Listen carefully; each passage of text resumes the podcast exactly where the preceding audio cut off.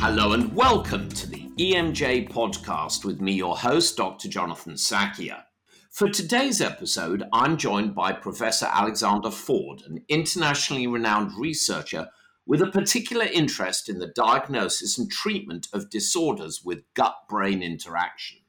Alex is a professor and consultant gastroenterologist at St James University Hospital, part of the University of Leeds School of Medicine and Spire Leeds Hospital here in the UK. It's a fine institution that I've had the privilege of collaborating with, and we've had other guests on the podcast uh, from there.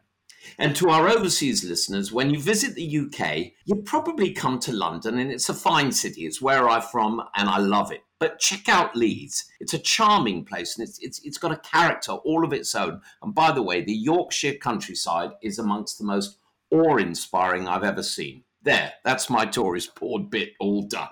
Since obtaining his medical degrees from the University of Leeds in 1997, Alex has earned a number of other qualifications, such as a postgraduate certificate in health research, and his MD for his thesis, also from the University of Leeds.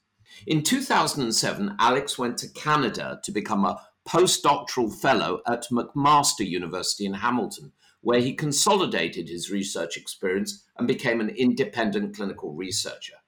He's received many honors and awards, including the United European Gastroenterology Rising Star of Gastroenterology in 2008, the Rome Foundation Aldo Torsoli Foundation Award for Research, Education and Patient Care in Gut Brain Interactions in 2020, and was named Gut Author of the Year in 2021. Throughout his career, Alex has sat on numerous committees, such as for the British Society of Gastroenterology, the American Gastroenterological Association, often for Digestive Diseases Week, and most recently, the Rome Foundation.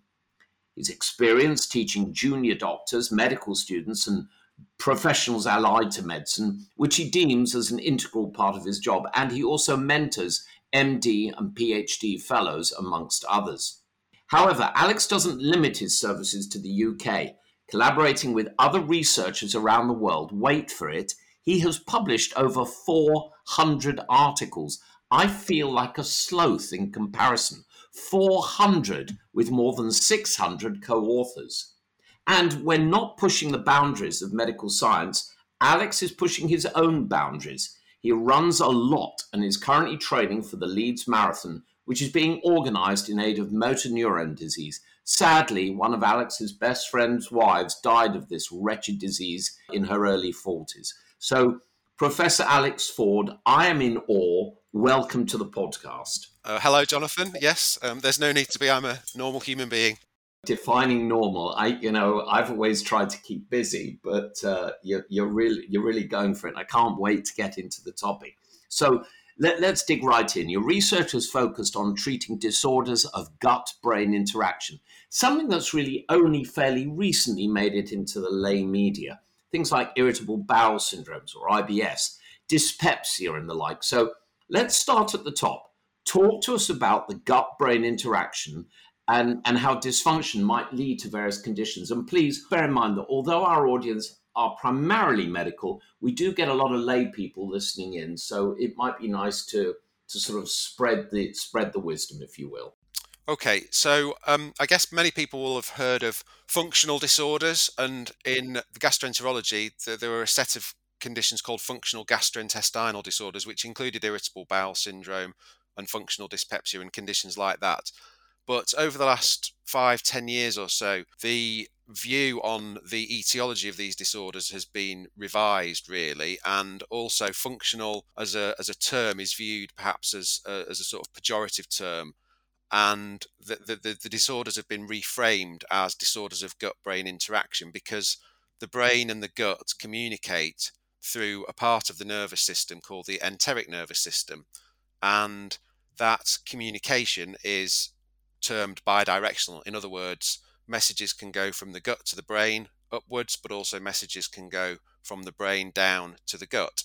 And it's felt that in people with these disorders of gut brain interaction, like irritable bowel syndrome, there is some faulty wiring, a bit like having a you know a burglar alarm that's going off all the time, and that that is the underlying explanation for why people experience this sort of disturbance of gastrointestinal physiology and also abnormal pain sensation, which is termed usually visceral hypersensitivity in people with disorders of gut brain interaction.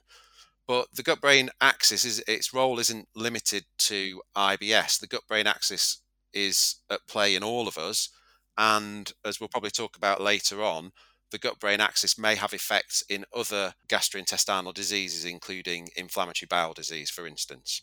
You mentioned the term pejorative, uh, as in, you know, that if, if people are complaining of these uh, these symptoms, pain, um, inconstant uh, defecation, and they have the conventional investigations, and you don't see cancer, you don't see diverticulosis. So the old thought was, well, it's just in their head. It literally is in their head. Um, it's uh, it's it's a, a neurological dysfunction between the gut and the brain. Yeah. With that assumption, talk to us broadly about how disorders of gut-brain interaction would impact the quality of life. Um, and you know, I mean, spoiler alert, profoundly, right? Precisely, yes. So these sorts of conditions have a similar impact on quality of life to what we would view as being organic disorders. So both organic disorders of the intestine, like Crohn's disease or ulcerative colitis, the inflammatory bowel diseases. Irritable bowel syndrome has a similar impact on quality of life to those. It also impacts on quality of life to a similar degree to things like having heart failure or rheumatoid arthritis. Because these disorders of gut brain interaction tend to overlap, so in other words, you can have more than one of these conditions going on at the same time, there's, there's a sort of an incremental impairment of quality of life with an increasing number of overlapping disorders of gut brain interaction. And they don't just impact on quality of life, they impact on social functioning. So, you know, the ability to be able to go out and work, the ability to carry out your activities of daily living. They probably reduce um, employability and income. And as a result, people who suffer from these, from these disorders are willing to accept considerable risks from, you know, from a hypothetical drug for a cure of their symptoms, up to you know almost like a five percent uh, risk of death with a with a drug in, or, in order for a, for for their symptoms to be cured, for a hundred percent chance of their symptoms being cured. If you see what I mean. So uh, let's get a bit more granular. Helicobacter uh, pylori, the bug known to cause peptic ulcer disease. You, you conducted a study and researched the, the cost effectiveness of eradicating it in certain conditions, including peptic ulcer disease and dyspepsia. Tell us why that's important and what what were the key results of those studies? So I'm known really for doing quite a lot of meta-analysis, but that was the first meta-analysis I ever did was to look at the efficacy of eradication therapy in peptic ulcer disease. And that's important because Helicobacter pylori is a human pathogen. It's a carcinogen. It's classified by the World Health Organization as a human carcinogen because it's associated with gastric cancer but it also causes peptic ulcer. It's a highly prevalent infection in some parts of the world. It can infect the stomachs of around 50% of the of the population.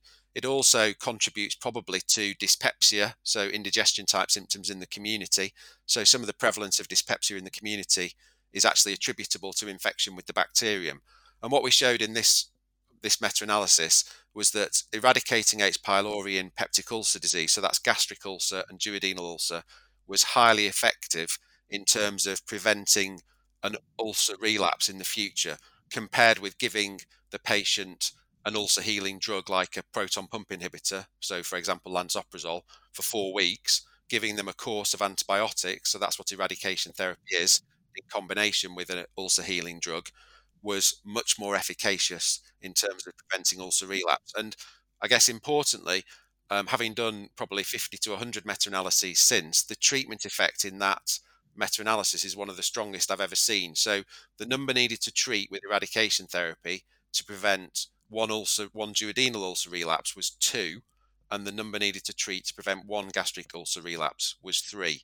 And we also did a, a, um, a Markov model cost effectiveness analysis that showed that eradicating H. pylori in Helicobacter pylori positive patients with peptic ulcer was cost effective it's a, it's a statement of fact that nowadays we have to be aware of the cost uh, to deal with conditions because you know a friend of mine once said I practiced both in the United States and, and the UK that um, the difference between the two systems was de minimis. The British system is financially broke and knows it. The American system is broke and hasn't figured that out yet, spending nearly 19% of gross domestic product on health. It's unsustainable, frankly, right? Uh, yeah, I agree. Absolutely, yes.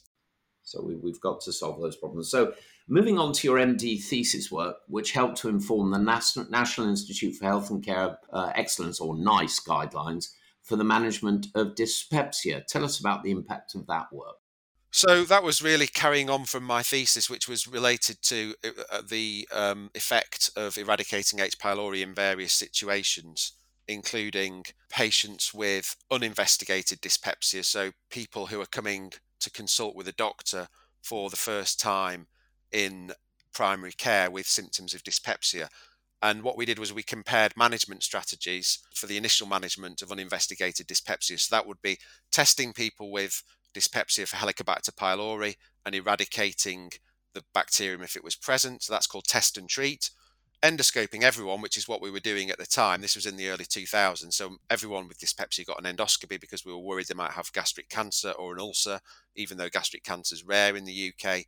Or giving people what we call empirical. So in other words, just you know on suspicion that their symptoms are acid related, giving them um, a proton pump inhibitor. And basically, what that work showed was that although test and treat was probably less effective for symptom cure than prompt endoscopy, it cost significantly less than endoscoping everyone for dyspepsia. And actually, um, we did some analysis to look at what you'd have to be willing to pay per individual cured of dyspepsia for prompt endoscopy to be cost effective. And it was around about $180,000 per patient for prompt endoscopy to be a cost effective management strategy for uninvestigated dyspepsia. And basically, as a result of that, um, what happened is that the sort of guidelines moved away from recommending everyone should have an endoscopy for dyspepsia towards these non invasive strategies like test and treat.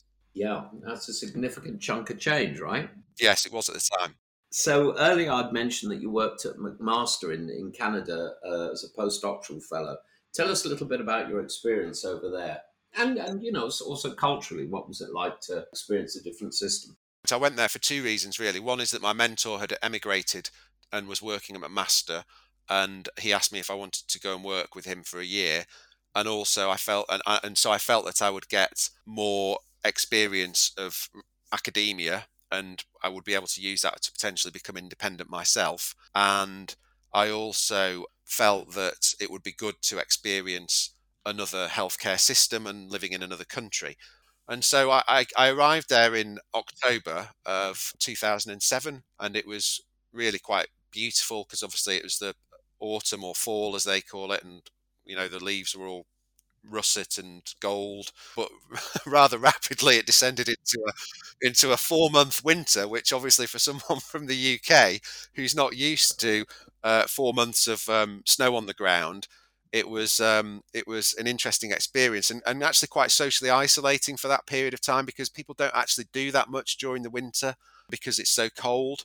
But I ultimately I, I sort of made you know good friends out there. I had a really good time. I got a lot of experience in terms of um, extra projects and more papers, and I published probably about a paper a month while I was out there. And but I also managed to travel a lot, so I got to see other bits of Canada, um, and I, you know, I travelled to Vancouver and I went skiing in Banff, and I visited Quebec City, which is you know a medieval town, the only walled town in North America. It feels very European in comparison to the rest of Canada. And so basically, I, it was a you know it was a formative experience, I would say, for me overall. I've had the same experiences of thinking, "Wow, Montreal is really beautiful," and then finding myself there in January and thinking, "It's not no wonder no one does anything. You're burning all your calories just trying to maintain your body temperature." It's beautiful country and lovely, lovely people. While, while you're in Canada, you perform meta-analyses to a, to assess the efficacy of drugs in treating IBS, confirming that antidepressants were an effective treatment.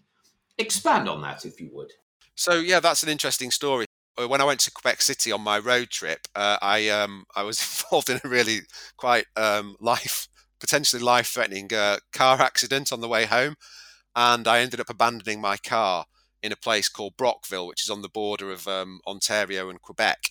And when I got back to um, Hamilton 20 hours later, it was a bit like a planes, trains, and automobiles um, scenario. I, I sort of told my mentor that I'd had this terrible car crash and that I need, you know, I'd had to abandon my car. He said, he said it sounds it sounds terrible, terrible. Um, come round for dinner. I, I've got some extra work that I need you to do. And so basically, what he said was that he needed somebody to help him do a series of meta analyses for the American College of Gastroenterology about the treatment of IBS. But he also said, "Oh, these these have all been done before. They're not going to show anything that we don't already know, but we'll they'll pay us to do them." Obviously, I, I, I needed I needed the money for car repairs, so I said, "Yeah, absolutely. You know, I'll definitely um, definitely happy to do this for you."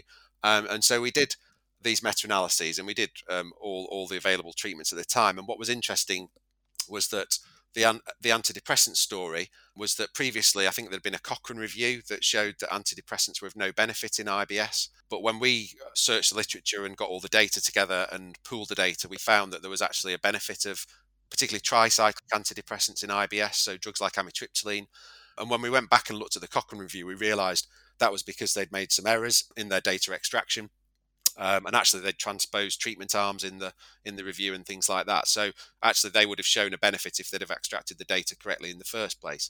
So that kind of has led on to um, the use of these drugs more widely. I think it's more widely accepted that these sorts of drugs can be beneficial. But it's important to point out that we're not really using them as antidepressants in this scenario. They're being used at a, a low dose, a much lower dose than will be used to treat depression and they're actually probably gut what we would call gut brain neuromodulators. So they're actually modifying the nervous system, the, the gut brain axis, and that's how they're having their effects. It's interesting.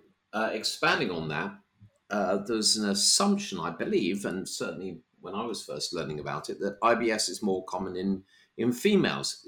Is that correct? And are other disorders of gut brain interaction more prevalent in females or given ethnicities? And if so, why? Yes, so I, I mean, I think that was always felt to be the case. Most data on disorders of gut brain interaction is from epidemiological surveys where you know a questionnaire is sent out to a thousand people in the community with a checklist of symptoms which they either endorse or, or don't endorse and then you know the, the, prevalence of IBS or dyspepsia or whatever is is calculated um, but there can be individual variations between studies and you know volunteer bias and things like that that might influence who uh, responds to the questionnaire. So that you know, it could be that people who are symptomatic are more likely to respond rather than people who don't have any symptoms at all, and things like that. So that could influence things. But interestingly, recently.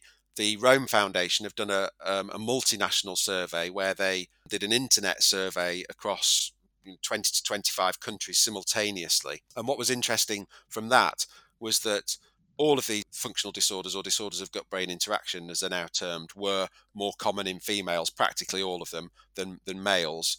But the prevalence across individual countries was was very similar. For most countries, the prevalence of IBS was between about three and seven percent, and similar for functional dyspepsia. So, um, although there's a female predominance, it doesn't appear as though there is a, a, variation in prevalence according to country or ethnicity to any great degree. Any further thoughts about what's going on here?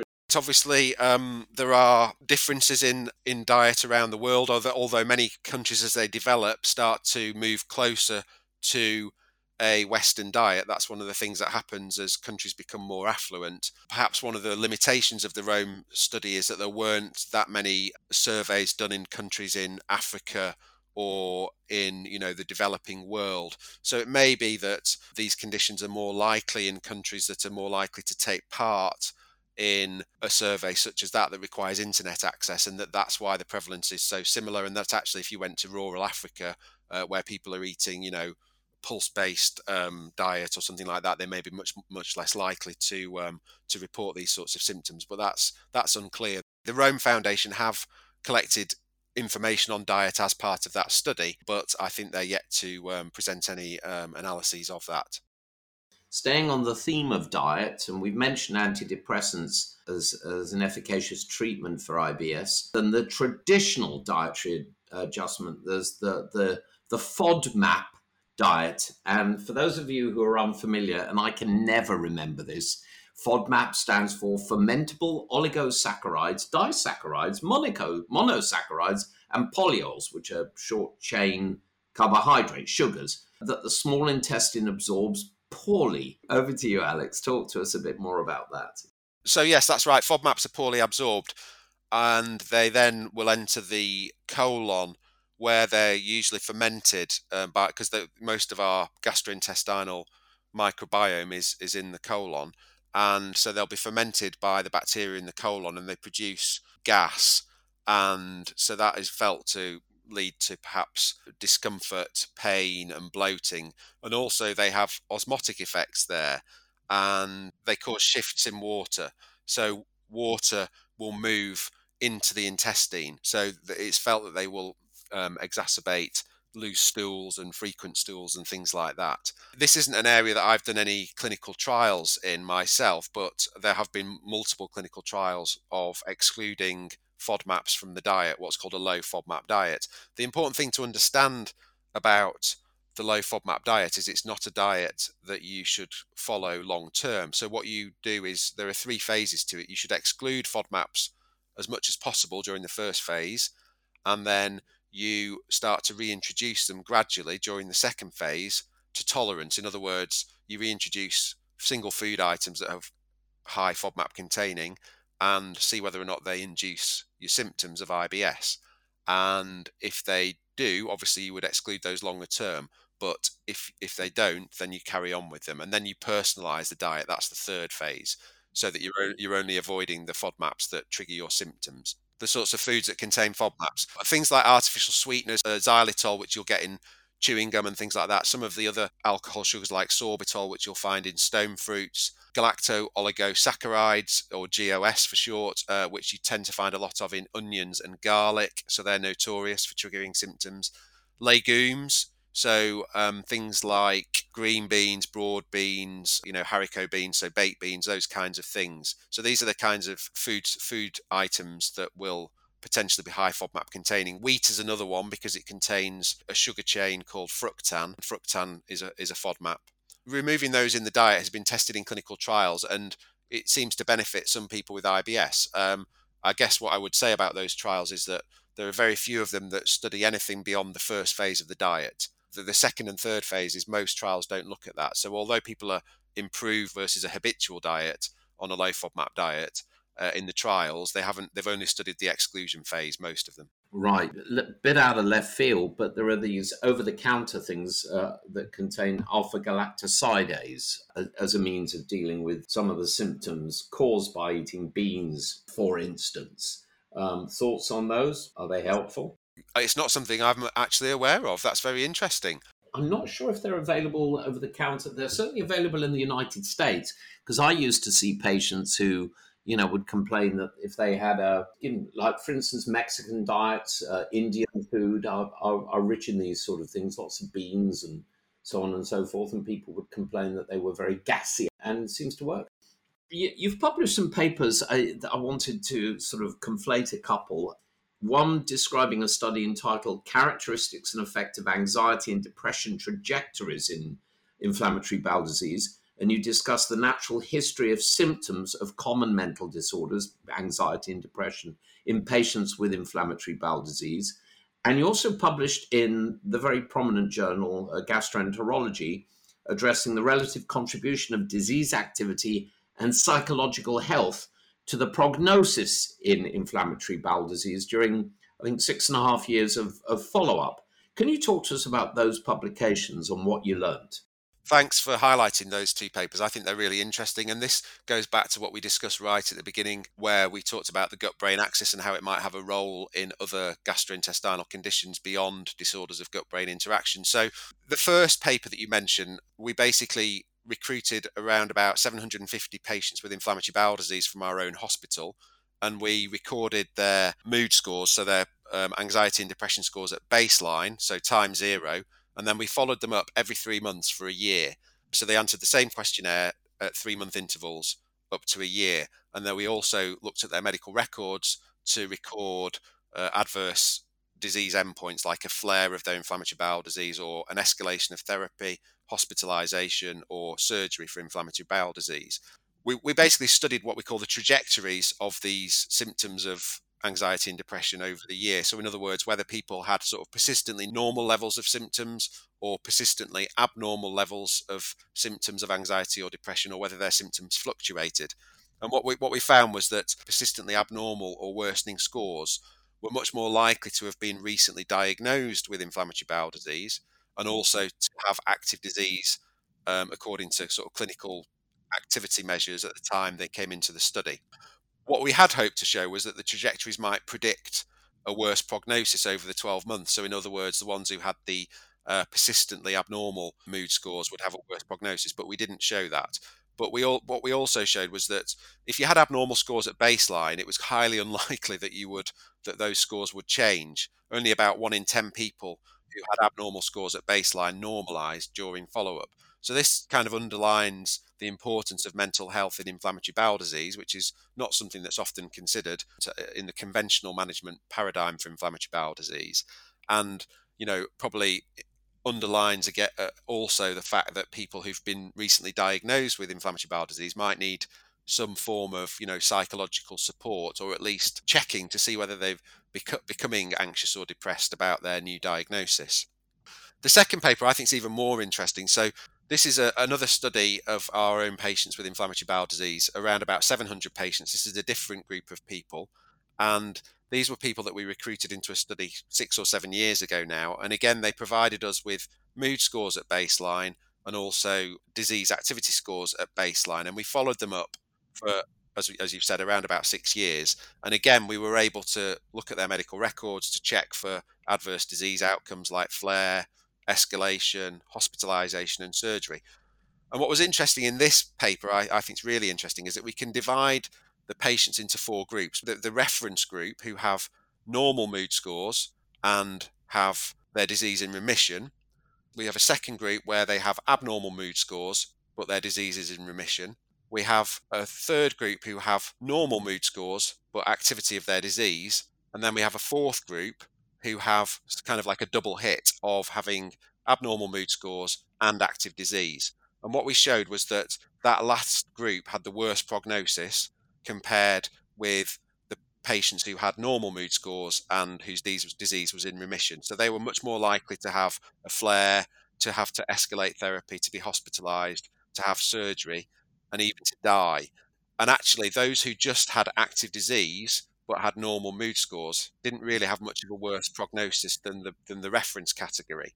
So I think for me, what that underlines is that psychological factors are at least as important as physical health or you know disease activity in determining prognosis in inflammatory bowel disease and really that psychological health should be considered as a therapeutic target in inflammatory bowel disease you know at the moment what what what most trials in inflammatory bowel disease are interested in is clinical remission of symptoms mucosal healing things like that but actually psychological health is an important predictor of prognosis i like to say that there's the disease and then there's the disease, you know, the impact of the disease on your psychological health. But of course, you may have inherent neuropsychiatric problems superimposed on it. Fascinating. So, Alex, if you were to come across a dusty old lamp that you polished, it released a magical genie, what would your three wishes be to improve the lot of the patients that you care for? Really good question. I think if we're talking about patients with disorders of gut brain interaction who probably form the bulk of my practice, what I would like for, for them uh, threefold really.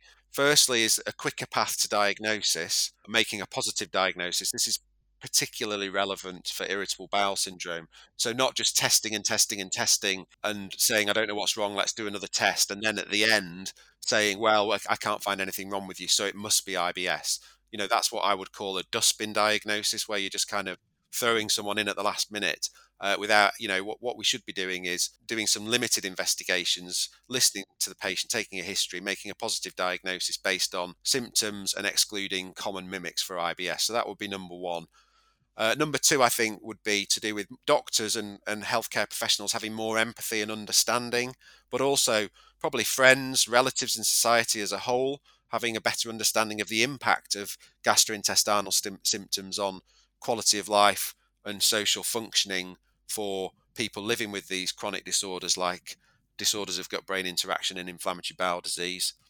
And then lastly, probably particularly for disorders of gut brain interaction, more understanding on the part of patients regarding the role of the gut brain axis in the etiology of their symptoms and, and therefore kind of a removal of the stigma that surrounds the use of what we've called antidepressants, but what really should be called gut brain neuromodulators or gut brain behavioral therapies like cognitive behavioral therapy or hypnotherapy, and a willingness to consider their use uh, in the treatment of their symptoms. So, unfortunately, that's all we've got time for today because I've got tons more questions.